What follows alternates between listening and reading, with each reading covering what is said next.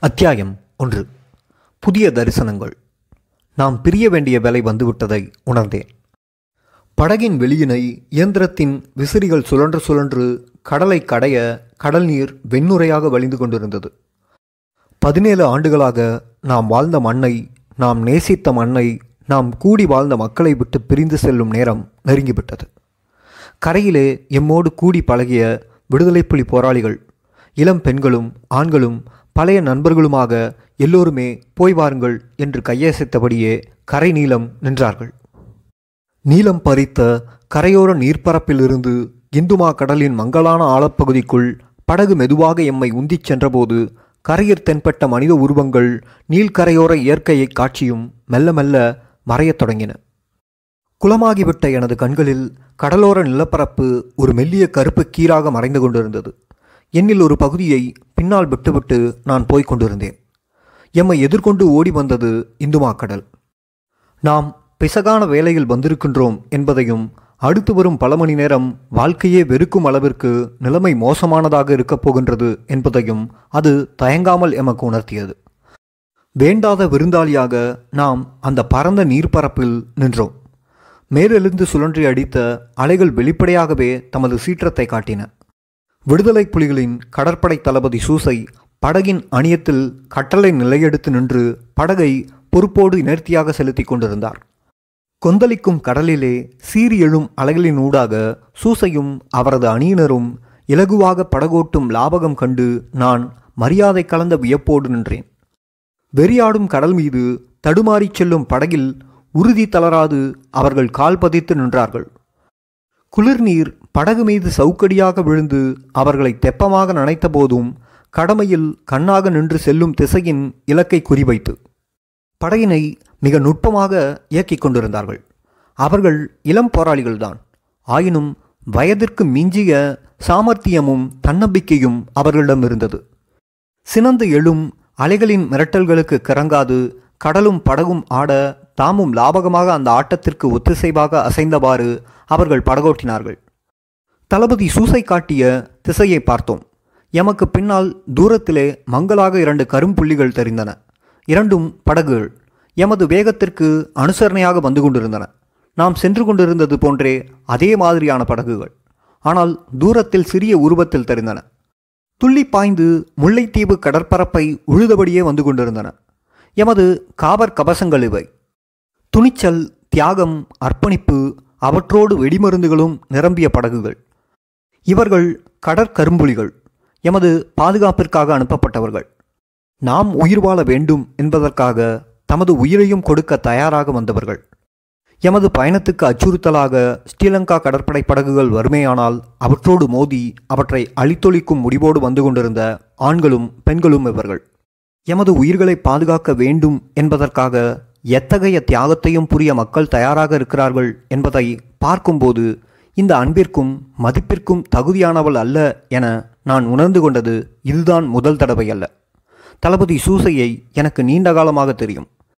சிங்கள கடற்படையால் எழக்கூடிய ஆபத்துக்கள் பற்றி அவர் நன்கு அறிவார் என்பதும் அப்படியான ஆபத்தான சூழ்நிலை எழுந்தால் அதனை சமாளித்து வெற்றி கொள்ளும் திறனாற்றல் அவரிடம் உண்டு என்பதிலும் எமக்கு அசையாத நம்பிக்கை இருக்கிறது. ஆனால் எனது கணவர் பாலாவை பொறுத்தவரை அவருக்கு மேலதிகமாக ஒரு ஆபத்து இருந்தது. அது அவருக்கு உள்ளே அவருடைய உடலில் இருந்தது. பாலாவுக்கு சிறுநீரக நோய். சிறுநீரக செயற்பாடு பாதிக்கப்பட்டு நாட்பட்டிருந்த வியாதி திடீரென சமீபத்தில்தான் கடுமையாக்கி அவர் தப்பி பிழைத்திருந்தார். அவர் பிழைத்தது அதிசயம்தான். அவரை பராமரித்து வந்த மருத்துவர்களின் கருத்து அதுதான். இருபத்தைந்து ஆண்டுகளாக நீடித்த நீரிழிவு நோய் அவரை நன்றாக பதம் பார்த்துவிட்டது அவரது நோயின் நிலைமையை சோதித்து பார்க்கக்கூடிய மருத்துவ கருவிகள் எதுவும் முல்லைத்தீவில் இருக்கவில்லை. இதனால் அவரை சோதிக்கவோ அவரது நோய் எத்தகைய கடுமை நிலையை கண்டிருக்கின்றது என்ற விளக்கம் பெறவோ முடியவில்லை. அறுவை சிகிச்சை செய்த பின்னர்தான் சிறுநீரகம் பெருமளவு இயங்கவில்லை என்பதும் சிறுநீரக முடக்கம் மிக மோசமாக இருந்தது என்பதும் எமக்கு முழுமையாக தெரிய வந்தது அவருடைய இடது சிறுநீரகம் ஒரு தேங்காய் அளவிற்கு உப்பியிருந்தது என்பதும் எந்நேரமும் வெடித்து பிளக்கும் நிலையில் இருந்தது என்பதும் எமக்கு முன்னரே தெரிந்திருந்தால் மருத்துவ பராமரிப்பும் சிகிச்சை கருவிகளும் இல்லாமல் ஆபத்து நிறைந்த கடற்பயணத்தை மேற்கொள்ள எமக்கு துணிவு வந்திருக்குமோ தெரியாது. முல்லைத்தீவில் பாலாவின் சிறுநீரகம் கடுமையாக பாதிப்படைந்து அதனால் உயிராபத்து ஏற்பட்டு அதிலிருந்து அவர் தப்பி பிழைத்தபோது அவரது உடல்நிலை மிக மோசமாகவே இருந்தது. அதிர்ஷ்ட தேவதை அவர் பக்கம் இருந்ததால்தான் அவர் தப்பி பிழைத்ததோடு மிகவும் நீண்ட ஆபத்தான வங்காள விரிகுடா கடற்பயணத்தையும் சமாளித்தார் என்று கூற வேண்டும். வன்னி என்றால் அங்கே மலேரியா நெருப்பு காய்ச்சல் மஞ்சள் காமாலை விஷக்காய்ச்சல் இனி எந்த நாளும் வரக்கூடிய வெவ்வேறு நோய்கள். இவைகளால் சுகதேகிகளுக்கு அங்கு ஆபத்து ஏற்பட்டு விடுகின்றது. சிறுநீரக நோயால் உயிர் ஆபத்து நிலையில் இருந்த பாலாவுக்கு இவை நிச்சயமாக சாவை கொடுத்திருக்க வேண்டும். அப்படியானால் ஒரு பக்கம் அவருடைய சிறுநீரக நீரிழிவு வியாதிகள் மறுபக்கம் வன்னி வெப்ப சூழலில் எழக்கூடிய நோயாபத்துக்கள் பாலாவின் உடல்நலம் வேகமாக மோசம் அடைவதை அவதானித்த இயக்க உறுப்பினர்களும் சரி பொதுமக்களும் சரி. அவர் பயணம் செய்யக்கூடிய நிலையில் இருக்கும்போதே எவ்வளவு சீக்கிரமாக முடியுமோ அவ்வளவு விரைவாக அவரை வெளியேற்றிவிட வேண்டும் என்று ஒரே குரலில் அபிப்பிராயம் தெரிவித்தார்கள். இதனால் ஒருபுறம் பிரிவு கலக்கம் மறுபுறம் நோய் அச்சம். இவற்றுக்கு மத்தியில்தான் தமிழீழத்தை விட்டு நாம் கடல் மார்க்கமாக வெளியேறுவதற்கு பிரபாகரன் அவர்கள் ஏற்பாடு செய்தார்கள். இப்படியான பயணத்தில் ஆபத்துக்கள் இருப்பது எமக்கு தெரியும். ஆனால் வேறு வழி இருக்கவில்லை. ஒன்றில் முல்லைத்தீவில் நின்று சாவை சந்திக்க வேண்டும் அல்லது ஆபத்தான பயணத்தை மேற்கொள்ள வேண்டும். சில சமயம் வெளிநாட்டில் சரியான மருத்துவ பராமரிப்பு பெற்று அவர் மேலும் சிறிது காலம் உயிர் வாழ இயலுமாய் இருக்கும் என்பதையும் சிந்தித்தோம். ஆனால் சமுத்திரத்தில் இறங்கியதும் இரக்கமற்ற கடுமையான கடற்சூழல் பாலாவை அடுத்த ஆபத்தான கட்டத்துக்கு தள்ளிவிட அதிக நேரம் பிடிக்கவில்லை. ஆர்ப்பரித்து குமுறும் அந்த பொன்னம்பெரிய கடலில் எமது சின்னஞ்சிறிய படகு முக்கி முக்கி தத்தி தள்ளாடி முன்னேறிக் கொண்டிருந்தது. அடிவானத்தில் ஒளி மங்கிக் கொண்டிருந்தது. அந்த நேரம் பாலாவின் முகம் வெளிரத் தொடங்கியது. இயலாமை அதிகரிப்பது தெரிந்தது. அவர் வயிற்றை எக்கி எக்கி வாந்தி எடுத்துக் கொண்டிருந்தார். அதனை கடற்புலி வீரர்கள் பாத்திரங்களில் ஏந்தி கொட்டினார்கள். அவருடைய நெற்றியையும் தாங்கி பிடித்தார்கள். எனக்கும் கடல் குமட்டல் குணம். ஆற்றாமை என்னை தொற்றிக்கொண்டது. கடற்பயண கனதி என்னையும் தாக்கியது. இந்த பயணம் பற்றி நான் கொண்ட அச்சங்கள் இப்பொழுது மெய்யாகிவிட்டதை உணர்ந்தேன். நாம் புறப்படுவதற்கு முன்னரே அநேகமாக மூன்று வகை உடல்நல ஆபத்துக்கள் பாலாவுக்கு வரலாம் என அறிந்து கொண்டேன். அவருடைய இரத்த அழுத்த மாத்திரைகள் தாழ்ந்த குருதி அழுத்தத்தை ஏற்படுத்தலாம். அடுத்தது கடல் வாந்தியால் உடலின் நீர் பற்றி சிறுநீரக வியாதியை கடுமையாக்கிவிடலாம். இனி அளவுக்கு மீறி வாந்தி எடுத்தால் குருதியோட்டத்தில் குளுக்கோஸ் குறைந்து மயக்க நிலை ஏற்படலாம். எனக்கும் குமட்டல். அப்படியே தேங்கி போனேன். இடையில் விழித்து அவரை நிமிர்ந்து பார்த்தேன். அவரது நெற்றியில் வியர்வை துளிகள். இது எந்த வகையான உடல்நல ஆபத்து? அனுமானிக்க முடியவில்லை. சூசையின் பார்வை ஏதாவது செய்யும்படி என்னை கெஞ்சியது. பாலா கையை நீட்டினார். குளுக்கோஸ் குறைவு ஏற்பட்டிருப்பதை சைகையால் காட்டினார். தமக்கு சீனி வேண்டும் என்பதையும் உணர்த்தினார். மிக தேவையான மருந்து அது. நான் ஆயத்தமாக கொண்டு சென்ற பொதியிலிருந்து சீனி எடுத்து கொடுத்தேன். அதை நக்கி சில நிமிடங்களில் அவருடைய நெற்றி வியர்வை உலர்ந்தது. அந்த நேரம் என்னால் இயன்றது அவ்வளவுதான். படகு ஆடிய ஆட்டத்தில் மிக எளிமையான மருத்துவ உதவியை கூட வழங்க முடியவில்லை. படகின் பக்கவாட்டில் பாலா சரிந்து படுத்தார். ஆனால் வெகுவாக நைந்து போயிருந்தார். தமது நெற்றிக்கு முன்னே அவர் தமது கையை சோர்வாக சுழற்றிய போது அவருக்கு தலை கிருகிருக்கிறது என்பதும் இரத்த அழுத்தம் வடிந்திருக்க வேண்டும் என்பதும் எனக்கு புரிந்தது. சில நிமிடங்கள் வயிற்றை மீண்டும் எக்கப் போகிறார் என்பதும் அதன் பின்னர் களைத்து விழப்போகிறார் என்பதும் தெரிந்தது. அவருடைய உடலும் சோர்ந்து துவண்டு போயிருந்தது. எமது பயணம் தொடர்ந்தது. பாலாவின் நிலை ஒன்றில் நேரம் போக போக தேறி சமாளிக்கும் நிலைக்கு வந்துவிடும். அப்படியானால் தொடர்ந்து செல்லலாம் என்ற நம்பிக்கை அல்லது அவரால் இயலாமல் போய்விடும். அந்த நிலையில் திரும்பிவிட வேண்டும் என்ற முடிவு. எனக்கு இருதள்ளி கொள்ளி எறும்பு நிலை. அதனால் நாம் போக வேண்டிய தூரத்தை விட ஓடி வந்துவிட்ட தூரம் அதிகம் என்பது தெரிந்தது. ஆகவே திரும்பப் போவதில்லை. பயணம் தொடர வேண்டியதுதான். வேறு வழியில்லை என்பது அவருக்கு தெரியும். சூசை என்னை பார்த்தார். கடற்போராளிகள் ஒருவரையொருவர் வெறித்து பார்த்து கொண்டிருந்தார்கள். எதையாவது செய்ய வேண்டும் என்று சூசை தவித்தார். படகின் வேகத்தை குறைக்குமாறு ஓட்டியிடம் உரத்து கூறினார். கடற்படை பீரங்கி படகுகள் திருகோணமலையிலிருந்து புறப்பட்டு விட்டன என்று பதில் வந்தது. எட்டத்தில் இருந்து வரப்போகும் ஆபத்தை உதாசீனப்படுத்தியவராக கொஞ்ச நேரம் மெதுவாக ஓட்டு என்று சூசை திரும்பவும் கத்தினார். ஆழக்கடலின் ஊடாகவும் அதிகரிக்கும் இருட்டின் ஊடாகவும் கடலின் நிலைமைக்கு ஏற்றவாறும் பாலாவின் உடல் உபாதைக்கு ஏற்றவாறும் படகின் வேகத்தை மாற்றியபடியே சென்று கொண்டிருந்தோம். சூசை தான் குந்தியிருந்த அணியத்தின் விளிம்பிலிருந்து ஒரு கணமும் நகரவில்லை. கடல் மீது தமது கூர்மையான பார்வையை தூரத்தில் பரப்பியபடியே இருந்தார். அவ்வப்போது பாலாவின் மீது ஒரு கண்ணோட்டம். இனி தமது தோழர்களுக்கு திசை பற்றியும் வேகம் பற்றியும் குறிப்புகள். சூசையும் அவருடைய வீரர்களும் இப்படிப்பட்ட பயங்கரச் சூழலில் வாழ பழகியவர்கள்.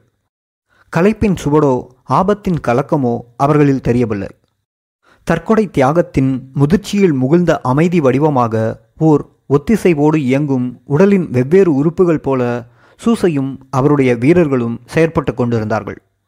அப்போது நாம் அனுபவித்துக் கொண்டிருக்கும் உபத்திரவத்திற்கு முடிவே இல்லையா என்று நான் அயர்ந்து கொண்டிருந்தபோது அங்கே பாருங்க ஆண்ட்ரி. என்று இயந்திரங்களின் இரைச்சலுக்கு மேலாக சூசை என்னை நோக்கி குனிந்து கத்தியபடியே தூரத்தில் மினுங்கிய ஒளியை சுட்டி காட்டினார் வந்து சேர்ந்துட்டோம். என்று சொல்லியவாறு இருட்டில் ஒரு கப்பல் நிற்பதை உணர்த்தினார். சிறிது நேரத்தில் உலாஞ்சி கொண்டிருக்கும் எமது படகை ஒரு கப்பலோடு அணைத்து பிடிக்க வீரர்கள் முயன்று கொண்டிருந்தார்கள். இரவின் கனதி இலகியது. அவ்வளவு நேரமும் ஒரே ஸ்ருதியில் கடல் அலை சத்தத்தையும் இயந்திர இரைச்சலையும் மீறி பரபரப்புடன் பழகிய குரல்கள் களை கட்டின. வாருங்க ஆண்ட்ரி வாருங்கோ. என்னை தூக்கி கப்பலில் ஏற்றுவதற்கு கரங்கள் நீண்டன. பாலா ஏற்கனவே ஏறிவிட்டார். வாக்கி டாக்கியால் தகவல் கொடுக்கப்பட்டதால் கப்பலில் இருந்த வீரர்கள் அணி ஒன்று படகுக்குள் இறங்கி அவரை பத்திரமாக கொண்டு போய் கழுவி துடைத்து கதகதப்பான அறை ஒன்றில் படுக்க வைத்திருந்தார்கள். பலசாலி இளைஞர்கள். ஆச்சரியக்குறி. என்னையும் கப்பலில் ஏற்றி ஒரு சிற்றறைக்குள் பத்திரமாக சேர்த்து விட்டார்கள். இரவு குளிரிலும் மழையிலும் தெப்பமாக நனைந்த பின் கதகதப்பான ஒரு வீட்டுக்குள்ளே நுழைவது போல இருந்தது. ஆனால் வாந்தி எடுத்ததால் துவண்டு போயிருந்தேன். தூங்க முடியவில்லை. ஒரு படியில் அமர்ந்து முழங்காலில் முகத்தை புதைத்தபடியே இருந்தேன். பாலா எப்படி இருக்கிறாரோ என்ற கவலை. இனி எனது தலை சுற்றலால் ஏற்பட்ட ஆயாசம். ஒரு குரல் காதில் விழுந்தது. சிந்தனை கலைந்தது. ஆண்ட்ரி நான் போயிட்டு வரேன். குரல் வந்த திசையில் நிமிர்ந்து பார்த்தேன். சூசை மேலே நின்று ஒரு கையை ஊன்றியபடி கீழே குனிந்து என்னை பார்த்து கொண்டிருந்தார். கடந்த சில ஆண்டுகளாக எங்களோடு வெகு நெருக்கமாக பழகியவர். தாராள குணத்தோடு நடந்தவர். மூன்றாவது தடவையாக எங்கள் உயிரை காப்பாற்றியவர். அந்த இளைஞரிடம் அந்த தருணத்தில் என்னால் கூற முடிந்ததெல்லாம் சரி தம்பி என்பது மட்டும்தான். வேறு எதுவும் கூற வேண்டாம் என்று அவருடைய முகம் வேண்டியது. திரும்பிச் செல்வதற்காக தமது வீரர்களை அழைத்தபடி அவர் திரும்பி நடந்தார். பொடியல் ஒவ்வொருவராக வந்து விடைபெற்றார்கள் எம்மோடு நன்றாக பழகியவர்கள். இந்த பயணத்தில் கூடி வந்து எம்மை காப்பாற்றியவர்கள். விடைபற்றதும் வேகமாக திரும்பி நடந்தார்கள். கார் இருளில் கொந்தளிக்கும் கடலில் ஸ்ரீலங்கா பீரங்கி படகுகளிடம் அகப்படாமல் முல்லைத்தீவுக்கு ஆபத்து நிறைந்த பயணம் மேற்கொள்ளும் ஆயத்தங்களில் பிள்ளைகள் துரிதமாக ஈடுபட்டார்கள். சூசையும் அவருடைய வீரர்களும் எமது கப்பலிலிருந்து சிறிது அப்பால் பாதுகாப்பாகச் சென்ற பின் நாமும் மென்மையாக அசைவதை உணர்ந்தேன். எமது கப்பல் நகர்ந்து கொண்டிருந்தது. இயந்திரத்தின் இரைச்சல் அணுக்கமாகவே தான் கேட்டது. தொட்டிலில் மெதுவாக ஆடும் குழந்தை போன்ற உணர்வு. இல்லையென்றால் கப்பல் புறப்பட்டதே தெரிந்திருக்காது. இந்த கடலையும் சரி இந்த பெரிய படகின் கனதியையும் சரி சமாளிக்கக்கூடிய இயந்திரம் இது என்பது தெளிவாக தெரிந்தது. எமது பயணத்தின் இந்த இரண்டாவது கட்டத்தில் எம்மை கொண்டு செல்லும் அலுவல்களில் கப்பல் வீரர்கள் ஈடுபட்டு கொண்டிருந்தார்கள். கடற்பயணத்தில் எம்மை பாதுகாக்கும் பொறுப்பு மூத்த கடற்புலி உறுப்பினர்களில் ஒருவரான சுடரொளியிடம் ஒப்படைக்கப்பட்டிருந்தது. பாலா எங்கே? என்ன நடக்கிறது? என்று சுடரொளியிடம் விசாரித்தேன். அவர் நல்லா இருக்கிறார் யோசிக்காதீங்கோ என்று நம்பிக்கை தரும் பதில் வந்தது. அவர் நல்ல நித்திரை என்றார். அந்த வார்த்தை நம்பிக்கை தந்தது. பயணக்கலை பிரியாவிடை மனப்பழுவெல்லாம் அந்த பெரிய கப்பல் தந்த கதகதப்புக்குள் புதைய அப்படியே உறங்கிவிட்டேன். எவ்வளவு நேரம் துயிலின் அணைப்பில் இருந்தேன் என தெரியாது. ஒரு தினமான குரல் அட்டில் தேத்தனி தாரிரோ என்று கேட்டு என்னை எழுப்பியது. இந்த தொந்தரவு எரிச்சலாகவும் இருந்தது. அதே நேரம் மன ஆறுதலாகவும் இருந்தது. கடல் குமட்டலையும் பாலாபை பற்றிய கவலையையும் தற்காலிகமாவது மறந்திருந்த என்னை குழப்பியதால் எரிச்சல். அதே சமயம் அவர் எழுந்து உண்ணவும் பருகவும் எதையாவது தேடும் அளவுக்கு தேறி வெளியில் வந்தது மகிழ்ச்சி. ஆச்சரியக்குறி. எப்படியோ சூடாக தேநீர் அருந்திவிட்டு உற்சாகமாக இருந்தார். பெரிய கப்பலின் கதகதப்பும் அது ஆட்டமில்லாமல் ஓடியதும் அவருக்கு தெம்பை தந்திருக்க வேண்டும். நான் பருகிய தேநீர் வயிற்றுக்குள் அங்கும் இங்கும் ஓடிவிட்டு குமட்டலாக வெளியே சீறிக்கொண்டு வந்து தரையில் சிந்தியது. அடுத்த சில மணி நேரமாவது நான் சாப்பிடவோ குடிக்கவோ கூடாது என்று எனக்கு அது எச்சரிக்கையாகவும் அமைந்தது. கடற்பயணத்தின் இந்த தொடக்க கட்டத்தில் அந்த பயங்கர குமட்டல் என்னை அலக்களித்திருந்தது இப்போது நான் ஏலாவளி அடி அசைவதே பாடாக இருந்தது. ஆனால் பாலா பெரிய கப்பலில் விரைவாக சுதாரித்து கொண்டார். அதன்பின் நாமும் வளமையான பராமரிப்பையும் கண்காணிப்பையும் அவருக்கு வழங்க முடிந்தது. வங்காள விரிகுடா. அந்த பெரும் கடற்பரப்பில் காலை கதிரவனின் ஒளி படர தொடங்கியது. வானமும் வெளித்தது. கடலின் நீளமும் துல்லியமாக பளிச்சிட்டது. இந்துமா கடலின் ஆழப்பகுதியில் எங்கள் வருகைக்காக ஒரு மாதத்திற்கும் மேலாக நங்கூரமிட்டு காத்திருந்த வெவ்வேறு கப்பலை நோக்கி நாம் போய்க்கொண்டிருந்தோம் முல்லைத்தீவில் இருந்து நாம் புறப்படுவது தாமதமாக இருந்தது காலநிலை சீரன்மை கடற்கொந்தளிப்புமே அதற்கு காரணம். இந்த கப்பலை வந்தடைய தாமதமானதற்கும் அதுவே காரணம். நாம் கப்பலுக்கு அண்மையிலேயே சென்றோம். அந்த கப்பலில் பணிபுரிந்தவர்கள் எமது வருகைக்காக தவிப்போடு காத்திருந்தார்கள். அந்த வீரர்கள் மட்டில் கவலையாகவும் இருந்தது பெருமையாகவும் இருந்தது. ஏனென்றால் வங்காள விரிகுடாவின் கொந்தளிக்கும் கடலில் ஒரு மாதத்திற்கும் மேலாக பொறுமையோடு சமாளித்து கொண்டிருந்தார்கள்.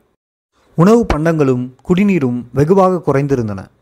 எம்மை மீட்கும் பயணத்தின் இறுதி கட்டத்தில் இந்த பண்டங்கள் வெகுவாக அருந்தலாகிவிட்டிருந்தன. இன்னும் தாமதித்திருந்தால் உணவும் நீரும் கப்பற் பணியாளருக்கே பிரச்சனையாகிவிட்டிருக்கும்.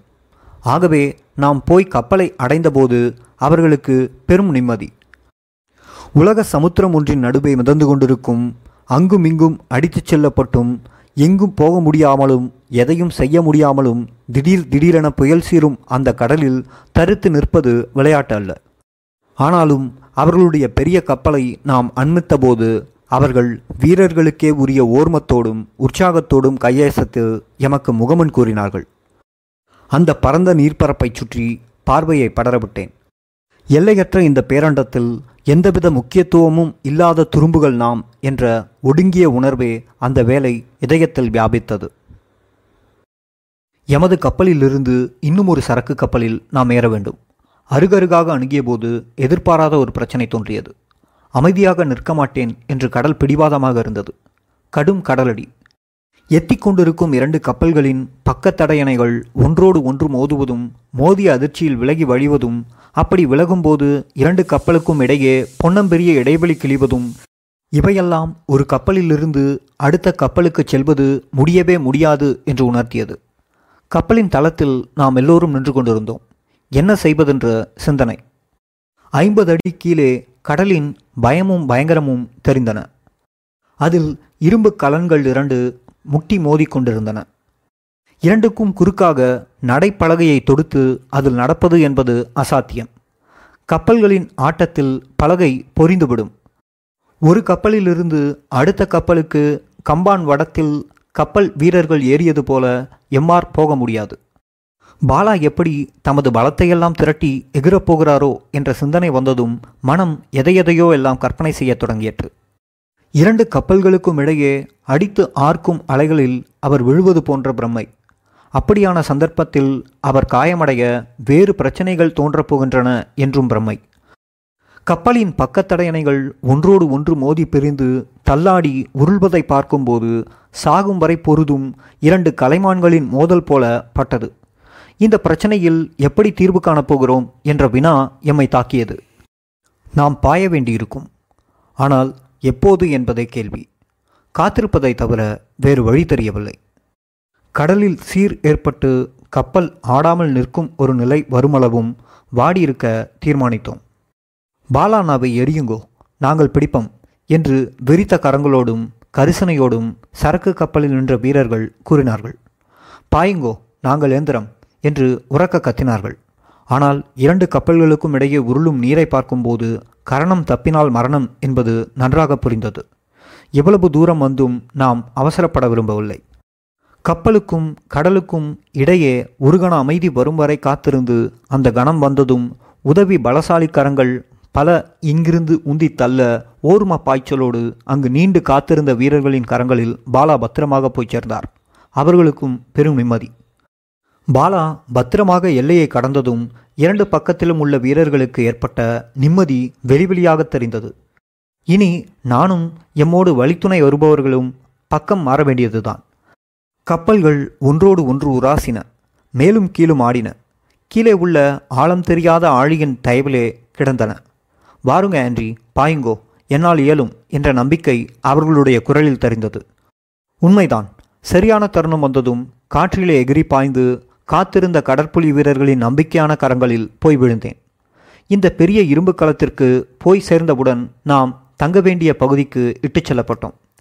கப்பலின் பருமனோடு ஒப்பிடும்போது கப்பல் ஓட்டிகளின் ஒதுக்கிடம் மிகச்சிறியது ஆனால் சிறிய பயணம் புரிபவர்களுக்கு இப்படியான ஒதுக்கிடத்தில் வசிப்பது அப்படியொன்றும் கடினமானதல்ல.